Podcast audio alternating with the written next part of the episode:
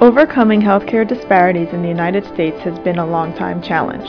In this episode of the ASN Kidney News podcast, ASN Executive Vice President Tod Ibrahim and ASN Past President Dr. Jonathan Himmelfarb speak with Dr. Jonca Bull, the FDA's Assistant Commissioner of the Office of Minority Health, and Dr. Patrick Archdeacon, a medical officer at the FDA in the Office of Medical Policy, who is also co-chair of the Kidney Health Initiative about ways to increase diversity in medical research and clinical trials.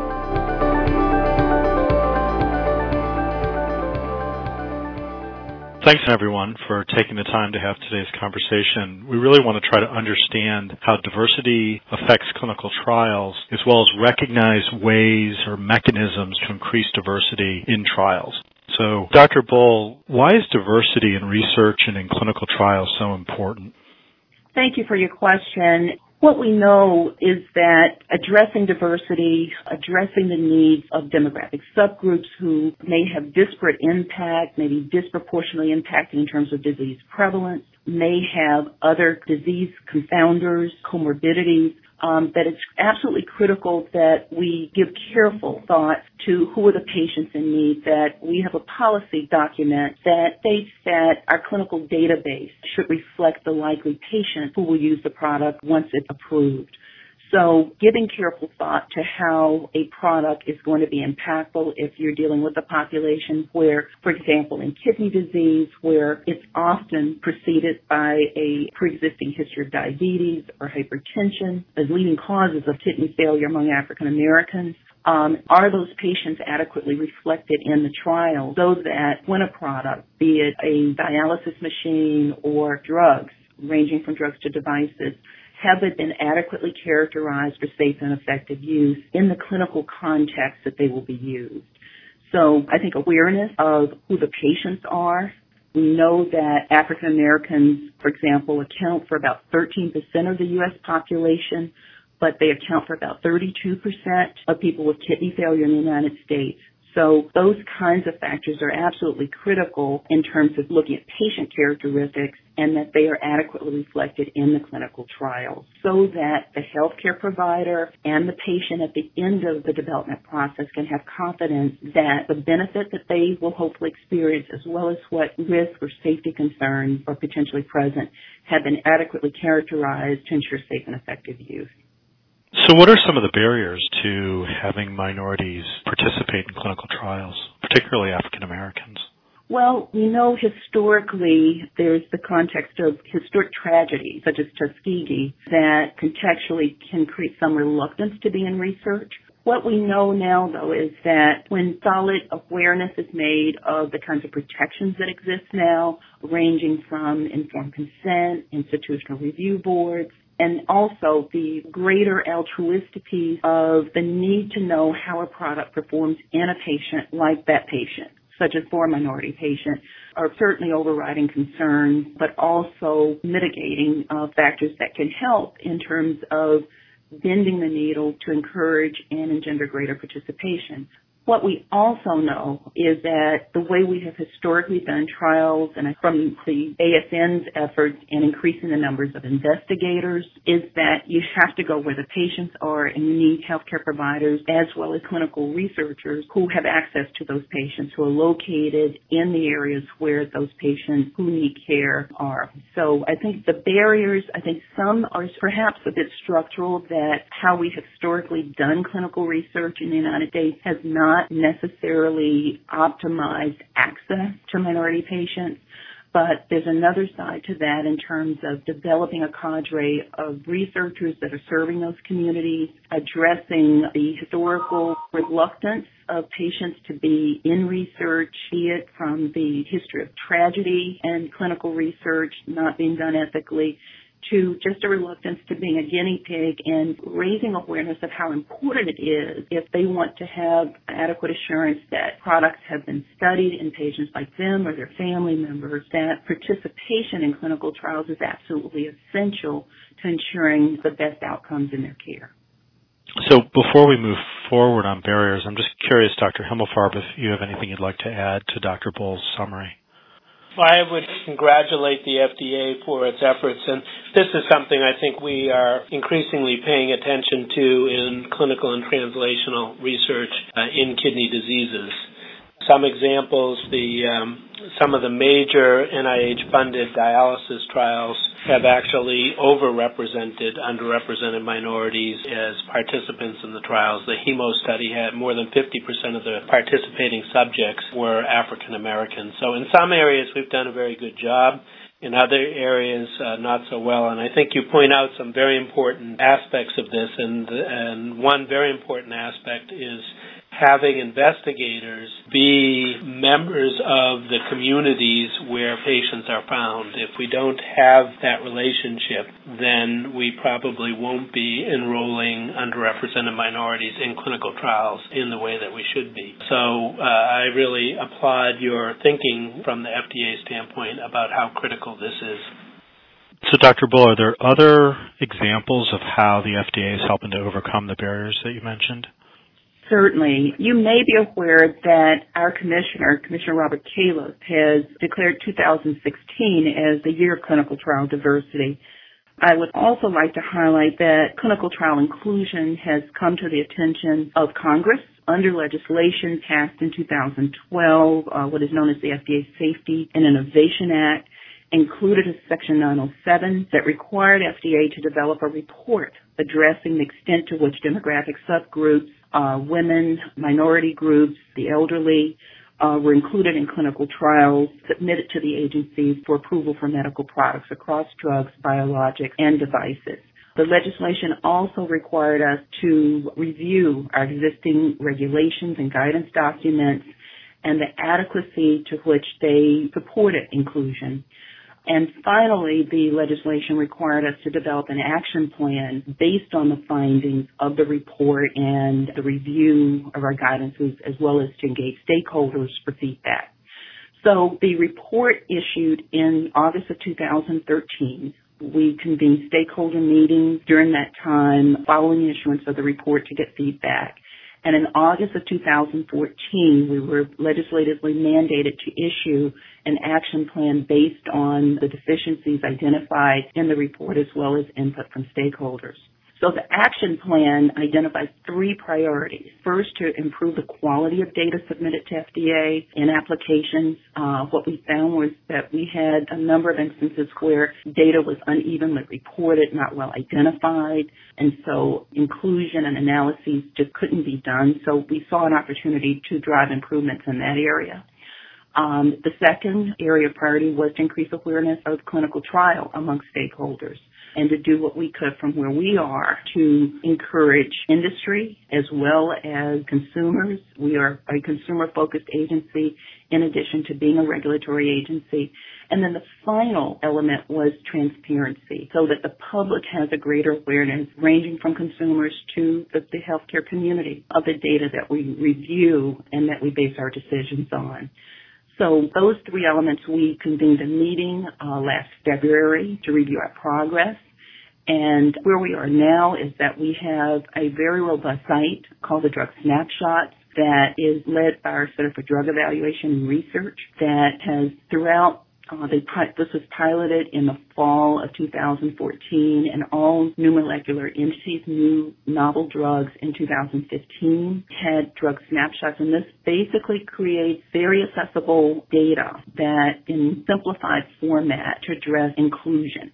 And so from a transparency standpoint, we are doing a much more effective job of shining a light on the data we review, in terms of quality, we have undertaken a review of our guidance documents so that we can provide greater clarity on how data should be collected under current standards because our standards have to reflect the Office of Management and Budget's directive. Uh, and so we're looking to clarify data collection procedures and to harmonize those in a more efficient way with the criteria that are used by NIH. So that's another step that we're doing. And we now have advanced education within FDA speaker series. I've mentioned some of the public meetings that we have convened. Uh, we would certainly welcome the opportunity in the future to work with ASN on convening seminars and dialogue, and certainly the work that Patrick is involved in on the Kidney Initiative. We certainly appreciate the work that's been done addressing health disparities under that initiative. So uh, we're both broad stroke as well as disease area specific in terms of where the greatest needs are because the ultimate goal is that we are doing everything that we can in fulfilling our role in public health to ensure better health outcomes for all Americans. But taking into account the fact that we are all, you know, in terms of precision medicine, personalized medicine, that we're taking patient factors and some of those that, that actually do sometimes coalesce in terms of groups, that those items are taken into account with greater care.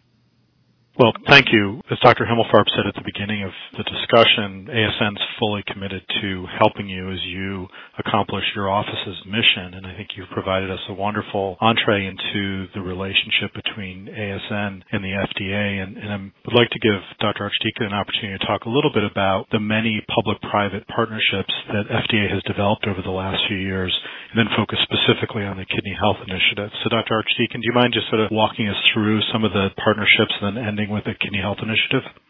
Sure. Well, I'll focus on two that are based out of my office, Office of Medical Policy. So those include the Clinical Trial Transformation Initiative and also, as you were mentioning, the Kidney Health Initiative.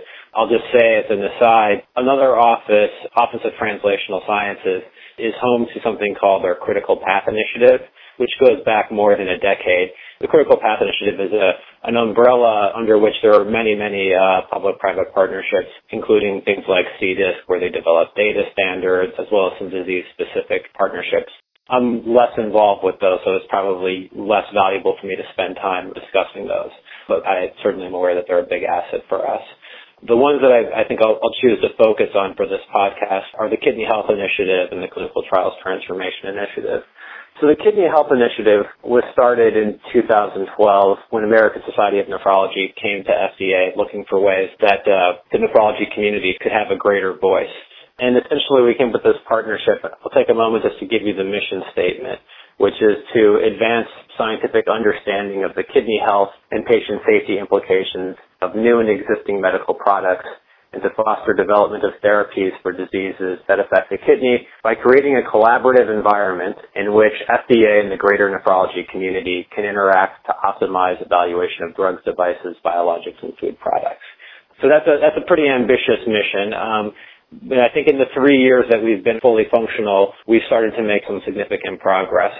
The mechanism through which we do this are, are largely projects the projects come to us through the ideas submitted to us by our member organizations, of which we have more than 75 now.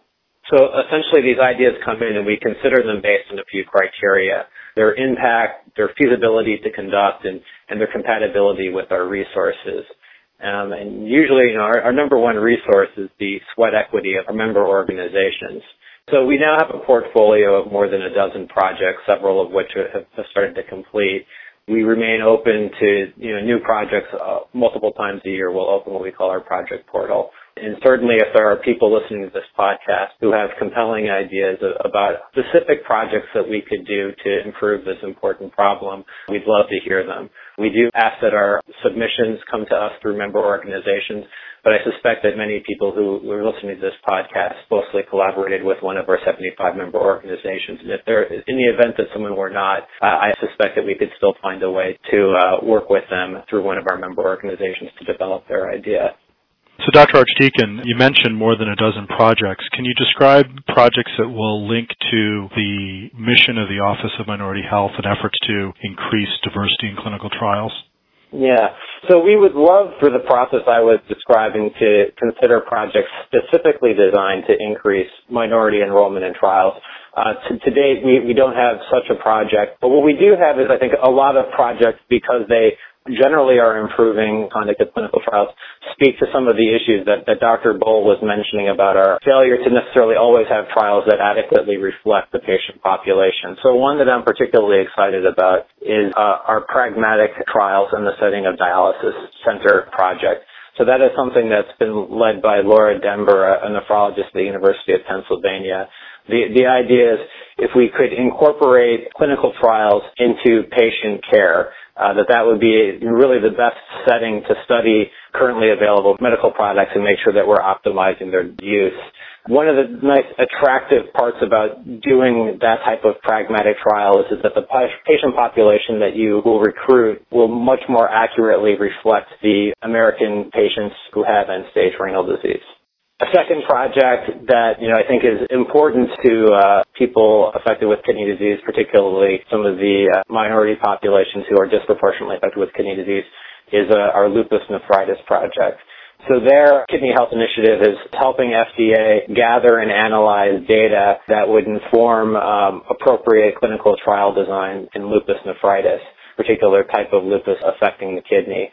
Lupus nephritis disproportionately affects black women FDA has been very interested for a number of years in figuring out how to best design clinical trials in this area, but has not been able to meet its goal of putting out guidance to industry in this area because of a, a lack of data to support some conclusions.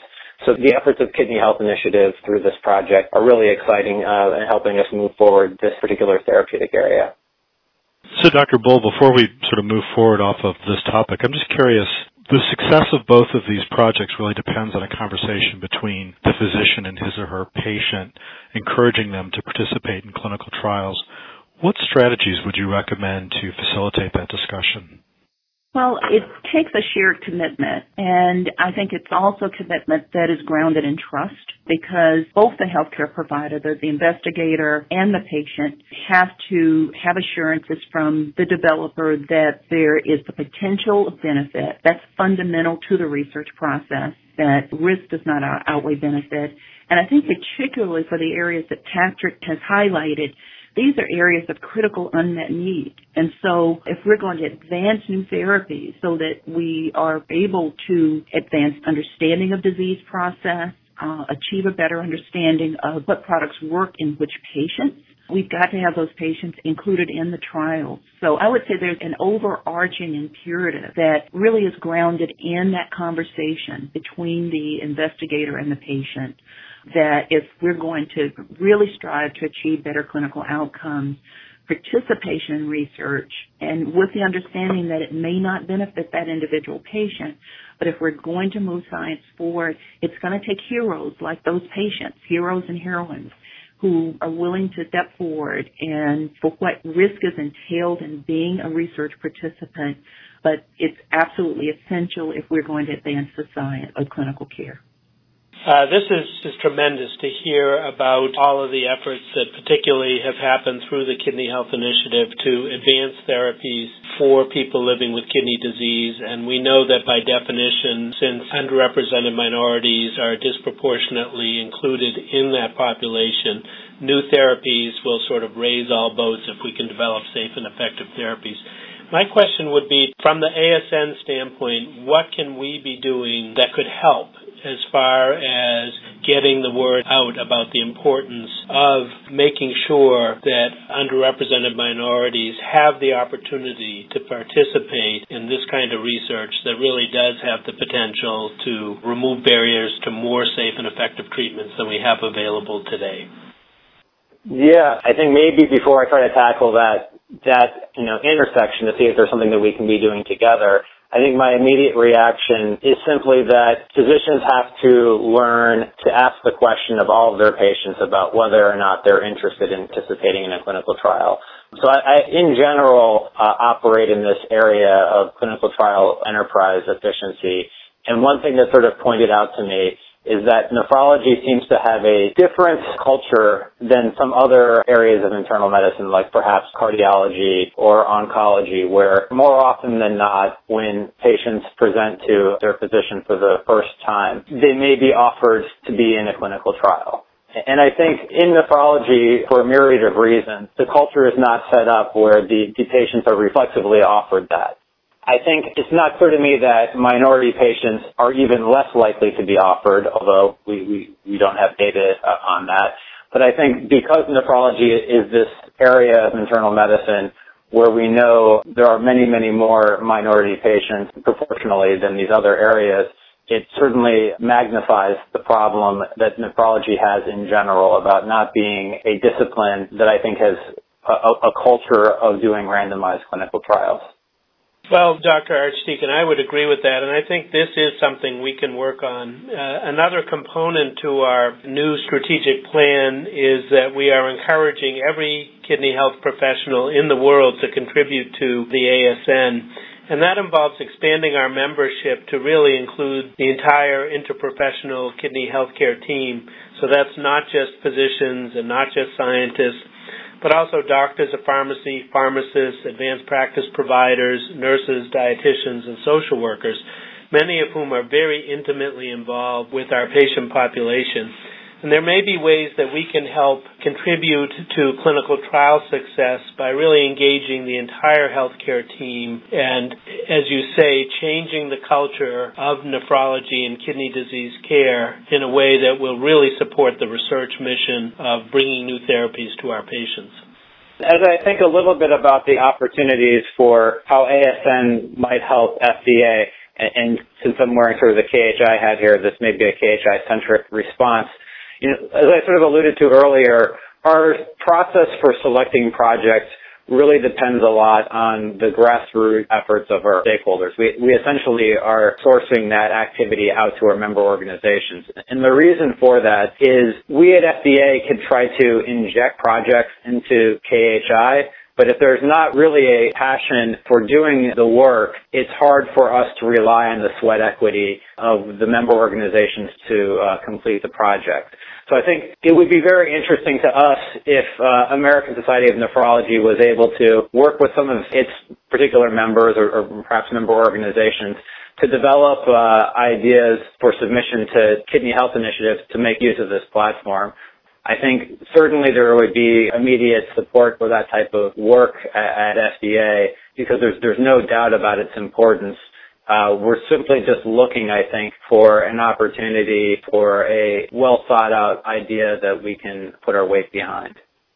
So for those of you who are interested in more information about the Kidney Health Initiative, it's available on ASN's website uh, under Kidney Health Initiative.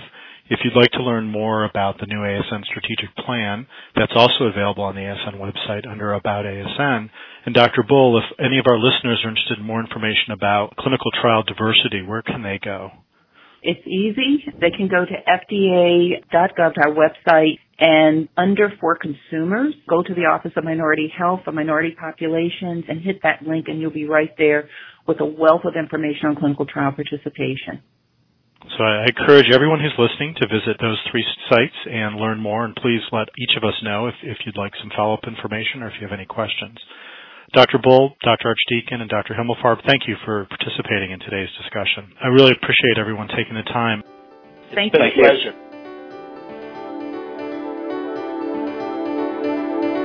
This podcast is copyrighted by the American Society of Nephrology, all rights reserved.